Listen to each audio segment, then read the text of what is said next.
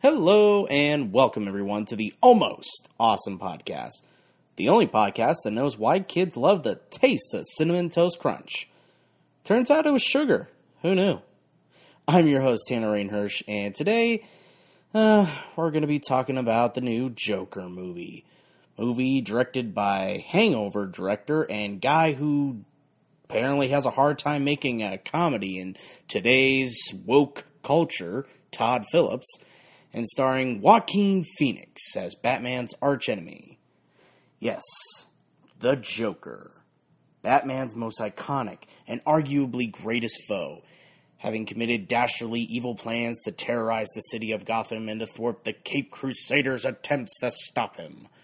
A villain so cunning and charismatic, he has been adapted into nearly every medium alongside the Dark Knight and has had many different actor portrayals with people arguing of which one is the best.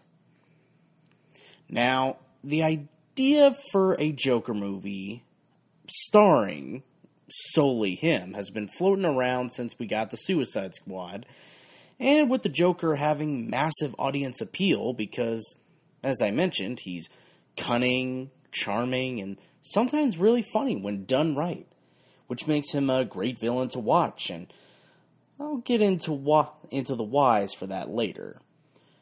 But this movie decided to do something very different, very daring, and that is having a version of the Joker with no charisma, charm, cunning, or even any humor. Now, to be honest, I didn't have a lot of hope for this movie going in. The idea of a Joker movie just feels like it's pandering to the worst kind of fan base the kind of fans who just like to see things like cool things happening on screen without realizing what makes something cool in the first place. This movie is set up as an origin story slash character study on how the Joker became the Joker, which is never really something that's meant to be explored, which goes into my point about why people don't understand what makes something cool. This is something that started as a curiosity back during Heath Ledger's amazing and iconic performance as the Clown Prince of Gotham back during the Dark Knight movie with Christopher Nolan, which unfortunately has led to this idolization of the Joker over the past 10 years. Ledger and Christopher Nolan create, created a story and a character so well put together, so captivating, and so memorable that people still talk about it today. In The Dark Knight, the Joker's backstory is purposely non existent because he is an absolute. Whenever he talks about his past, it usually has something to do with how he got his smile shaped scar and comes up with a different version of the story each time he tells it because he's tailor making it to relate to whoever he's talking to as a form of intimidation. It's never sent it's never meant to be something to be explained because it doesn't matter. Now, with Ledger's ultimate untimely death and leaving behind a performance that will be forever admired, people of course wanted more of this character. I have seen so many fan theories about his origin and student made short films that try to explain this version of the character's origin. Totally missing the point, but something I admit is fun to think about. But so many people tried to emulate this performance and this approach to the character.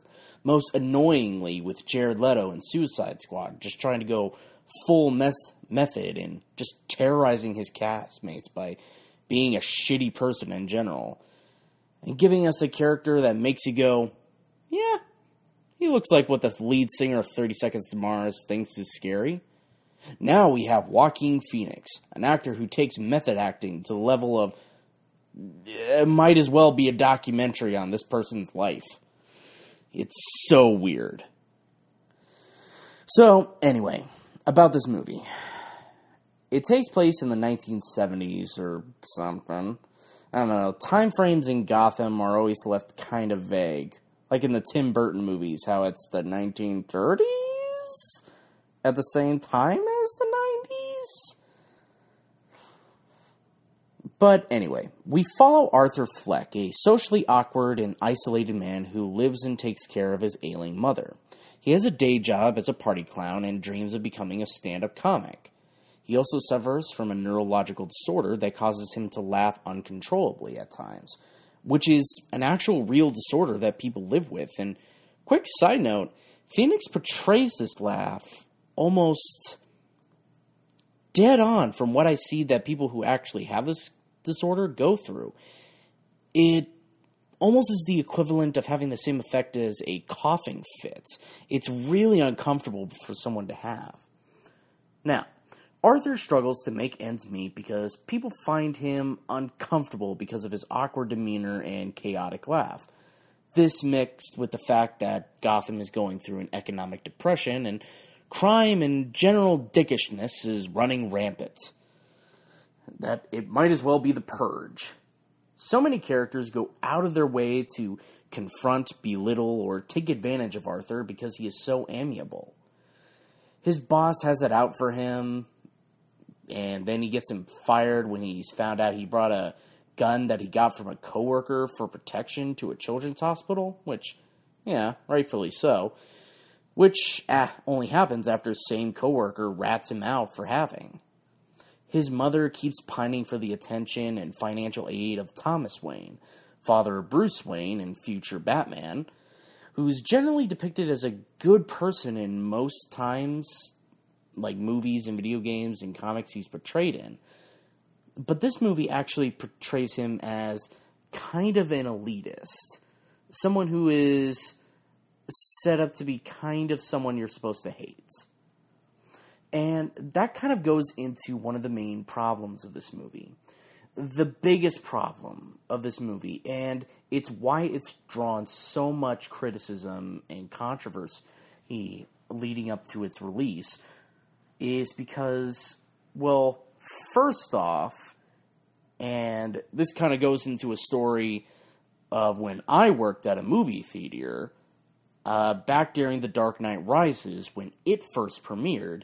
The night of the premiere, there was, of course, the Aurora, Colorado shooting, which a gunman had entered a movie theater, like trying to pretend he was the Joker or something, and shot and killed many people. And quick side note, I worked at a movie theater at the time, and I was in a theater while the premiere was going on. I had to sit in the theater, which at the time was awesome because I got to watch The Dark Knight Rises and I got to get paid for it. So it was really cool, and I still dig that movie. But it's also something going home that night. I was just like, oh my goodness. It was horrible and just makes you something that just reflects during those times. So it's something that's caused a lot of extra security at a lot of different movie theaters, especially around the premiere, and rightfully so. And it's already gotten some weird opening nights, but I'm not really here to discuss that. I'm just here to discuss my experience going to this movie. And part of that was the audience experience. This movie is full of what tries to be dark humor, but there is no humor in this movie.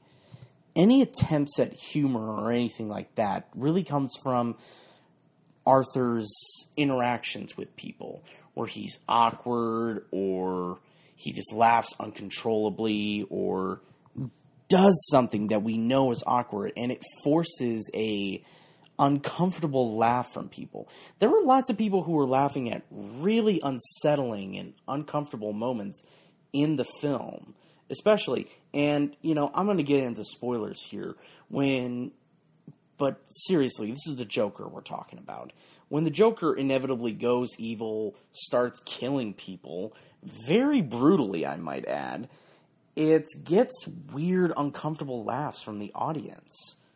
And the points in this movie that in the theater I was in that got the most laughs were these jokes to this one character who is a little an, an actual little person in the movie and all all these jokes that make fun of him about his height got the most laughs in the film which is really weird. I mean i, I guess i just don't find little person humor really funny. That just might be me. But the movie frames it in a way to where you feel obligated to laugh. You feel uncomfortable and it causes the laughter, which I guess kind of fits with this film because it's all about laughing at awkward stuff. But anyway, Arthur goes down a more depraved and depressing outlook on life. But like I said before, where most portrayals of the Joker is very charismatic, is very fun and engaging, that is you get none of that in this performance. And the story tries to emulate elements from other movies, like most famously Taxi Driver, which Robert da- uh, I almost said Robert Downey Jr. Robert De Niro portrays a talk show host in this film that also, like a lot, almost every other character in this film, belittles Arthur. But this movie emulates stuff like from Taxi Driver or uh, Falling Down. These movies where the protagonist kind of goes on a killing spree. But, or what a lot of people forget about Taxi Driver or the movie Falling Down is that these protagonists are not really heroes. And they're not even really anti heroes. They're antagonists that are taking on the protagonist role they are villains and we're just following their story. They're ticking time bombs who have isolated themselves from society, from people, and externalize their frustrations and hatred. And that's kind of what this movie is. It's a character study of someone who is very awkward and socially isolated for one reason or another, but then begins lashing out at other people. And in a culture today where we suffer, where America is suffering from rampant gun violence, understandably creates a lot of tension when going to see this film because the idea of active shooters who adopt weird personas is an actual reality in America today. And the movie doesn't try to shy away from emulating weird political statements. Arthur kills three Wall Street guys who are just being general dicks on a subway, who are just being totally antagonistic, ready to just like who are just drunk and just ready to just fight anyone apparently. Like I know Gotham's a bad city, but Jesus. So these guys attack Arthur after he just lost his job. He's still in his clown makeup and he kills these guys with the gun that he had out of self-defense and also kind of out of a malicious intent because you feel like this is just something that's been bottled up in this guy and he finally just gets released. And this also turns into an actual emotional release for this character because he's been very passive, which isn't a great trait for a protagonist. But he's been very passive. Things have just been happening to him. And this is where he finally takes control and takes action. Doesn't do it a lot in this film, Things just sort of happen to him, and he just reacts to these different things, which, again, isn't great for protagonists. Protagonists need to be proactive and move the plot forward. But that's just a minor gripe. When he finally starts lashing out at people he feels has wronged him, we start to see how he, mentally unstable he is. He starts delusioning, or he starts imagining this relationship with one of his neighbors and shows that he's delusional. He starts imagining that they have this relationship when he hasn't even really talked to this person. And he starts imagining how people would react and like on a on the comedy show that he loves that Robert De Niro's character just does all the time. Sorry, I'm I'm rambling a little bit. I'm going to get a little bit more to the point. My my point here is that it shows clear examples of how emotionally stunted this character is. He regularly goes to see a therapist, and this kind of goes into another issue that I have with a lot of movies and TV shows nowadays is that the therapist is shown to be ineffective, doesn't really care about Arthur at all. It's like she has him writing down his thoughts in a notebook, and we see all the disturbing thoughts and pictures that he has in there. And she just, you know, she does a half assed job. She picks out one little, like, thing from it, talks about it, and it's something that even Arthur points out that she's just kind of half assing her job. But this also just kind of highlights a problem where a lot of movies and shows seem to show therapy or medication as ineffective when it comes to characters, you know, be, and rightfully so. You, you don't see it a whole lot in films like this because the whole main point is that we want to see these characters, you know, going through stuff. They go through actions and they form some kind of catharsis through their actions instead of just talking about it. It's something that's a little bit counterintuitive to the flow of a story. So that's it's why you don't see it a whole lot as being very vital to stories especially in movies. You see it more in TV, but it's something I kind of get. Is why you don't get a lot of therapy stuff in there when therapy and medication is actually very good for people suffering through emotional traumas or whatever, or depression, which this character is clearly suffering from a major form of depression. But that's a minor gripe. It, it can be chalked up to how bad things are in Gotham. So you really shouldn't take the message of this film. It's like, yeah, therapy's ineffective. Or ineffective, I should say. And you should just act how you feel. You shouldn't be medicated at all. I don't think that's really what this film is going for. Even though, yeah, it kind of says it is. But anyway. So, Arthur, another major uh, subplot in this film is where Thomas Wayne, or Arthur's mother, starts writing to Thomas Wayne uh, asking for financial aid because she used to work for the family like 30 years before that before the film took place. And then and again spoilers there's this subplot where Arthur's mother thinks that Thomas Wayne is the biological father of Arthur. And so Arthur uh, effectively making Arthur a half brother to Bruce Wayne.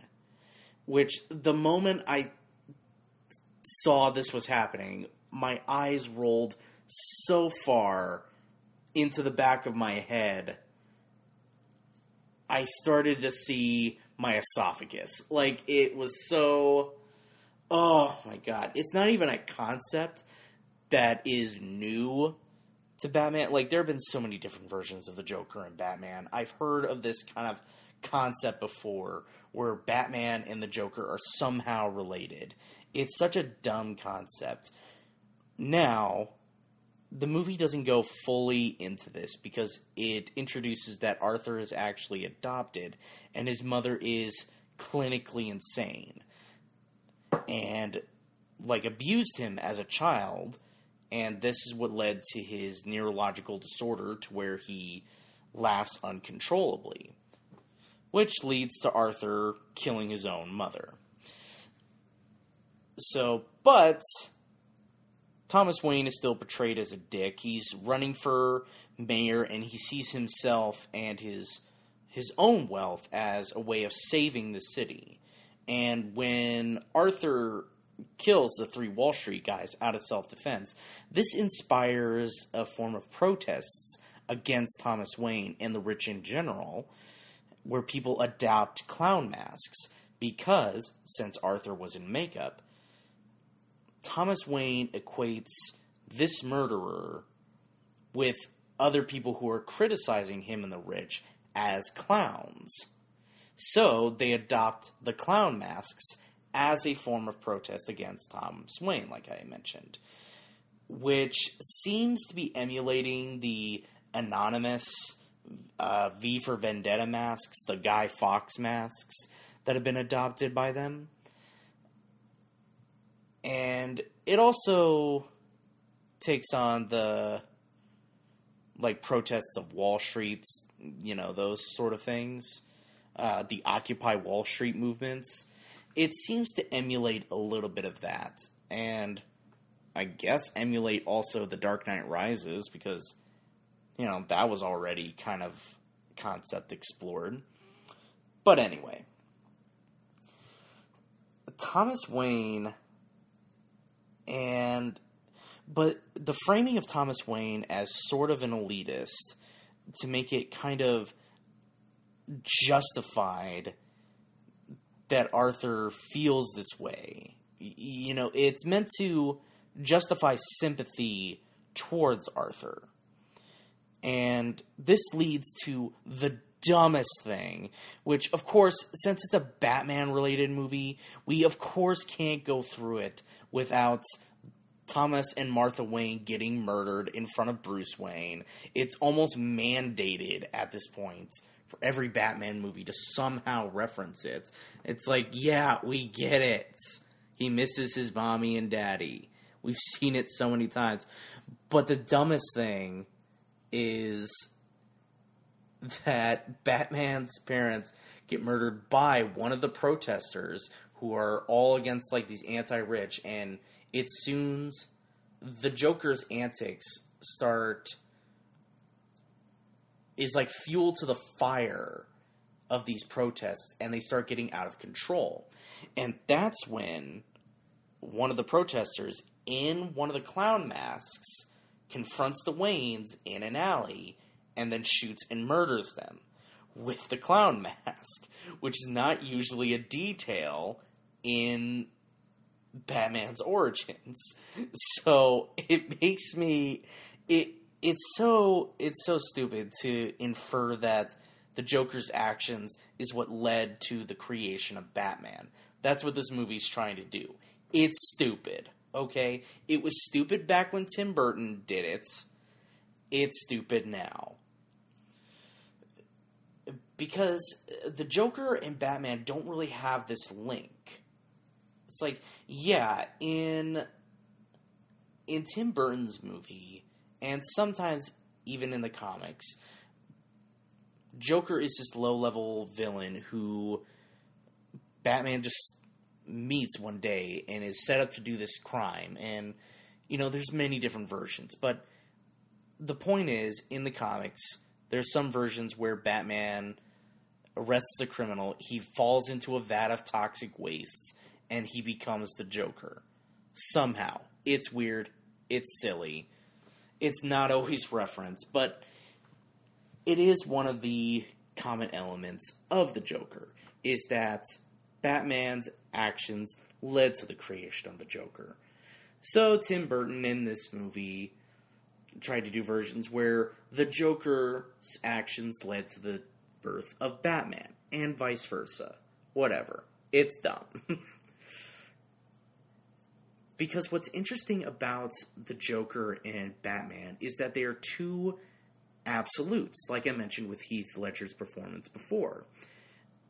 They're two absolutes and they're two opposing forces. They're not really two sides of the same coin.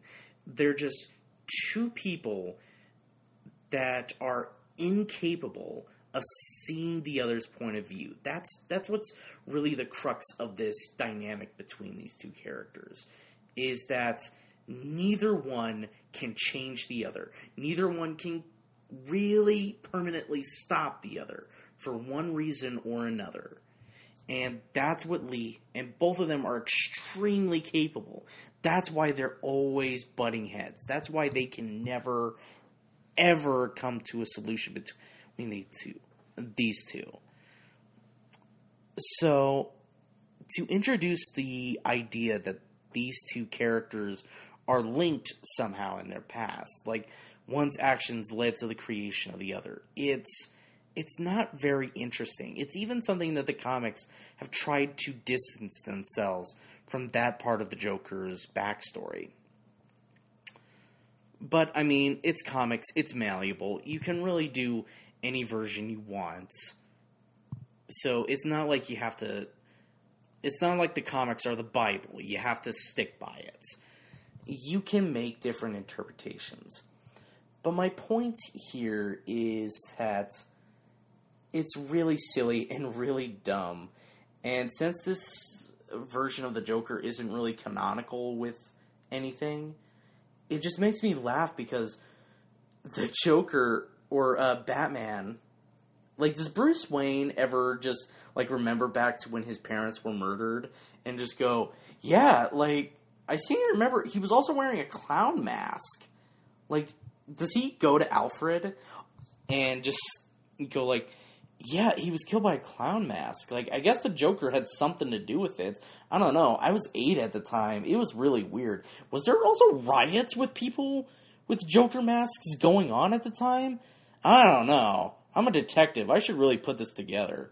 There's also a scene in this movie where Arthur goes to confront Thomas because he thinks he's his biological father at this time. He sees Bruce Wayne uh, inside like like in his front yard and he goes up to the gate. They both see each other. And arthur is trying to make him smile with like weird magic tricks and stuff like that. And he gets to the point where he actually physically tries to make bruce this is child bruce at, at the time he takes his hands puts his fingers in bruce's mouth and like spread like like ma- forces him to do a smile and then Alfred comes out and just like calls him out. It's like, hey, get your hands off him, but you know, in more of a British sense. And I just, I just think back, like, does Bruce also like talk to Alfred about that? Like when he's like in the Batcave or something? Does Bruce just go, hey, you remember that one time when like this guy just came up to the front gate and he just like put his fingers in my mouth and maybe like tried to make me smile. This was like right before my parents were murdered. I don't know if you remember this. Like you kind of like this guy like grabbed you and like was choking you. I I don't really remember what that was about. Do you remember what that was about, Alfred? And this this also leads to another problem of bad framing in the film, where it it frames the Waynes and even Alfred to an extent as bad people, because Arthur mentions like, "Hey, I'm Thomas Wayne's son. I'm like Penny Fleck's son," and Alfred just says like. It's like, oh, she's just an insane woman. Like, it's like, whatever. And there are like hints to maybe Thomas Wayne, like little tiny hints. Maybe that Thomas Wayne actually had an affair with this woman. And so, because of the ambiguousness of this and the framing at, of Thomas Wayne and by extension Alfred as sort of people who are just, you know, writing Arthur off as a bad person, as just a weirdo, as just someone to be not trusted, which adds fuel to the fire that, you know, Arthur is this bad person. It makes Alfred and Thomas look like assholes. It, it looks, it makes them like appear like the villains, which, yeah, you can make the argument that, well, every villain thinks they're the good guy, but it's like, no, in most other adaptations, these people are good people. So it's like, what are you trying to say? Like, and because this movie is not part of any other planned like TV show or movie or something to inform us uh, for these ideas to be expanded upon, it, it's just lazy and it's just makes us just think like, oh, everyone's kind of an asshole. Okay. The other major problem with this movie goes into when the Joker is. When Arthur finally becomes the Joker, after he's killed everyone who's wronged him, he goes on Robert De Niro's character's show. I don't even remember what his name is at this point. But he goes on his show after being invited and publicly humiliated by this guy after Arthur attempts to do stand up. And there's also a weird side note where Arthur doesn't really understand what's funny. He doesn't understand how jokes are supposed to work. There's a scene where he's listening to another comedian's stand up material and he's writing jokes down, but he's writing like general notes. It's like, oh, jokes about this are always funny, or just uh, like he's not, he's just taking notes, but he's not actually coming up with jokes or something like that. It's this weird detail, but he laughs at the wrong time. And this isn't part of his neurological disorder. He laughs in the same way that I felt that the audience was laughing at the same time, where it was more like he was expected to laugh. Like he's laughing because he knows he should be laughing, or other people are laughing, and then he laughs at the wrong time. So it's this it's kind of a clever way to show he doesn't really understand humor. Now, this leads to his first stand up attempt. It gets filmed, and then De Niro's character puts it on national television for him to be mocked. And this leads to Arthur becoming more and more infuriated.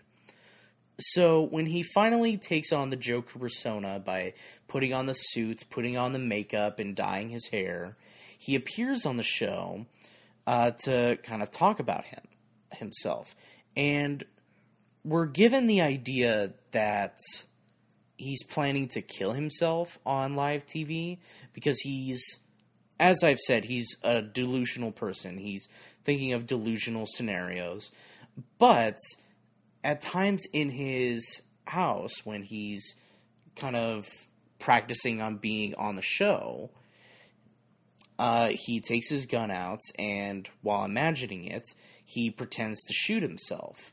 And we're left to assume that he's probably going to attempt suicide during the show. But when he comes on, he starts doing just like weird things and everything. And then he tells a joke at one point where he tells a morbid joke and De Niro's character, one of the other guests, and everything kind of call him out on that. It's like, you can't make jokes like that. Those aren't like good jokes or something.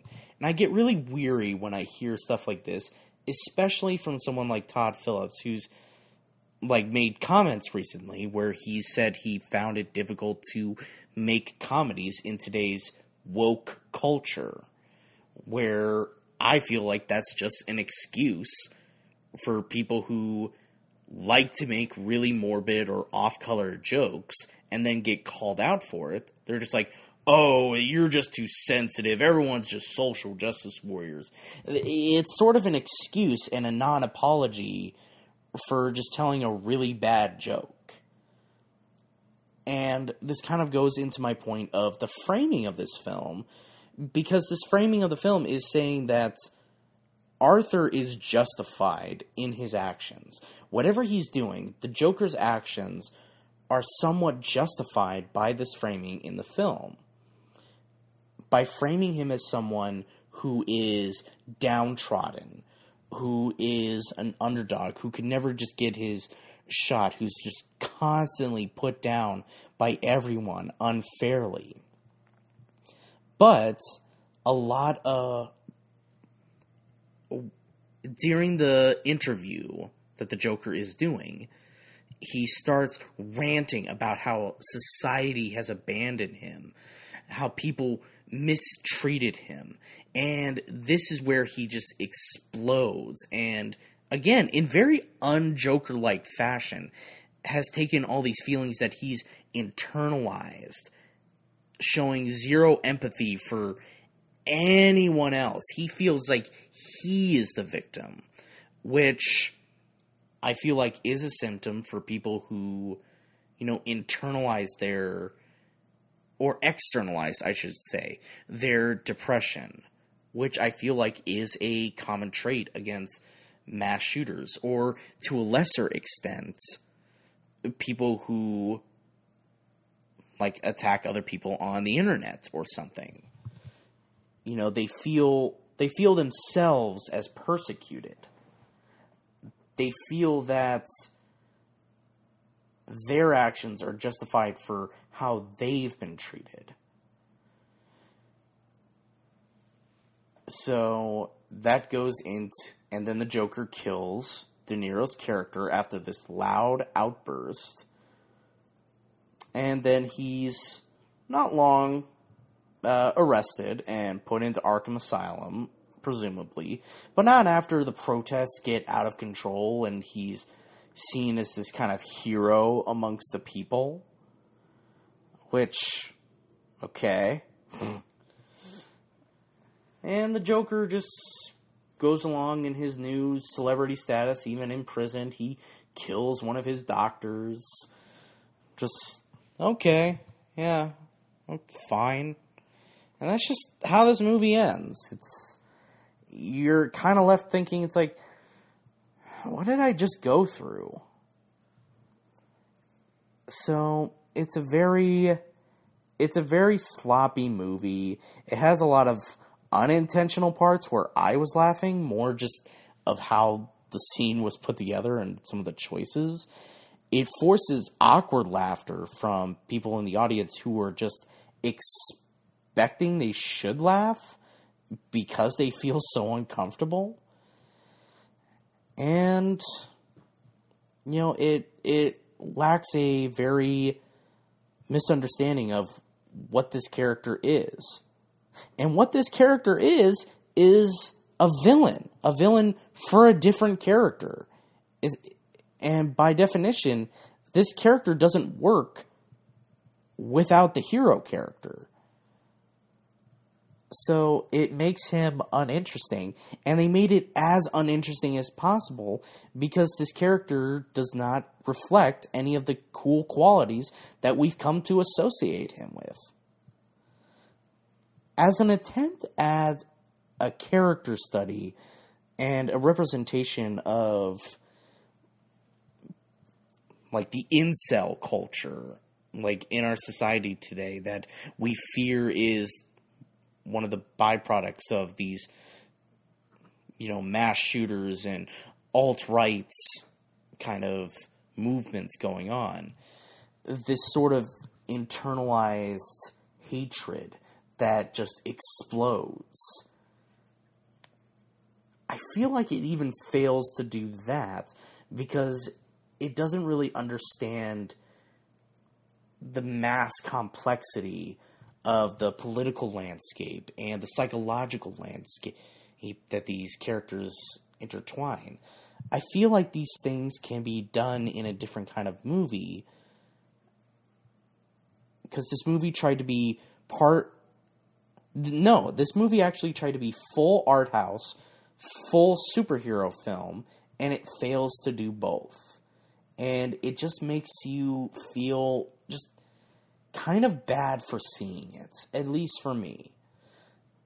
So it's not really a movie I recommend, even though that I know most people are going to go see it. But if anything, we should be walking away from this movie and thinking of a better way to approach these topics. There was a movie that came out on the same day, and this is the title of the movie. I feel uncomfortable saying it, but the movie is called Cuck, and it is a movie that explores the psychology of some of a would-be mass shooter, of someone who is radicalized by alt right, you know, YouTube vloggers, and who makes like racial statements and you know is very antagonistic towards other people. And I originally just wanted to see this film and go see it and then talk about it, but I actually can't find this movie playing anywhere where it just came out. So I was kind of forced to just see this movie that I really didn't want to see. So it might be a movie where I'll have to see it when it comes out digitally, but until then, I do hope that when we see this movie, it more inspires just a more drive to really just talk about these kind of portrayals of mental health and these different topics in a better way in better movies. So I think I want criticisms of this movie to lead to better films, to films that are better for us in a way. So that's where I'm going to end today's podcast. Thank you for indulging me. I went a little bit off script. I haven't been posting many reviews. Uh, it was kind of September was kind of a stale month for movies and stuff like that. Um, I'm going to be posting a review of the latest Borderlands game very soon. Um, that's a game that I really wanted to kind of give time because I really want to talk about just uh, things around this game, not just the gameplay itself. Because, you know, this is a discussion about pop culture on this podcast than actual whether or not you should buy or go see something.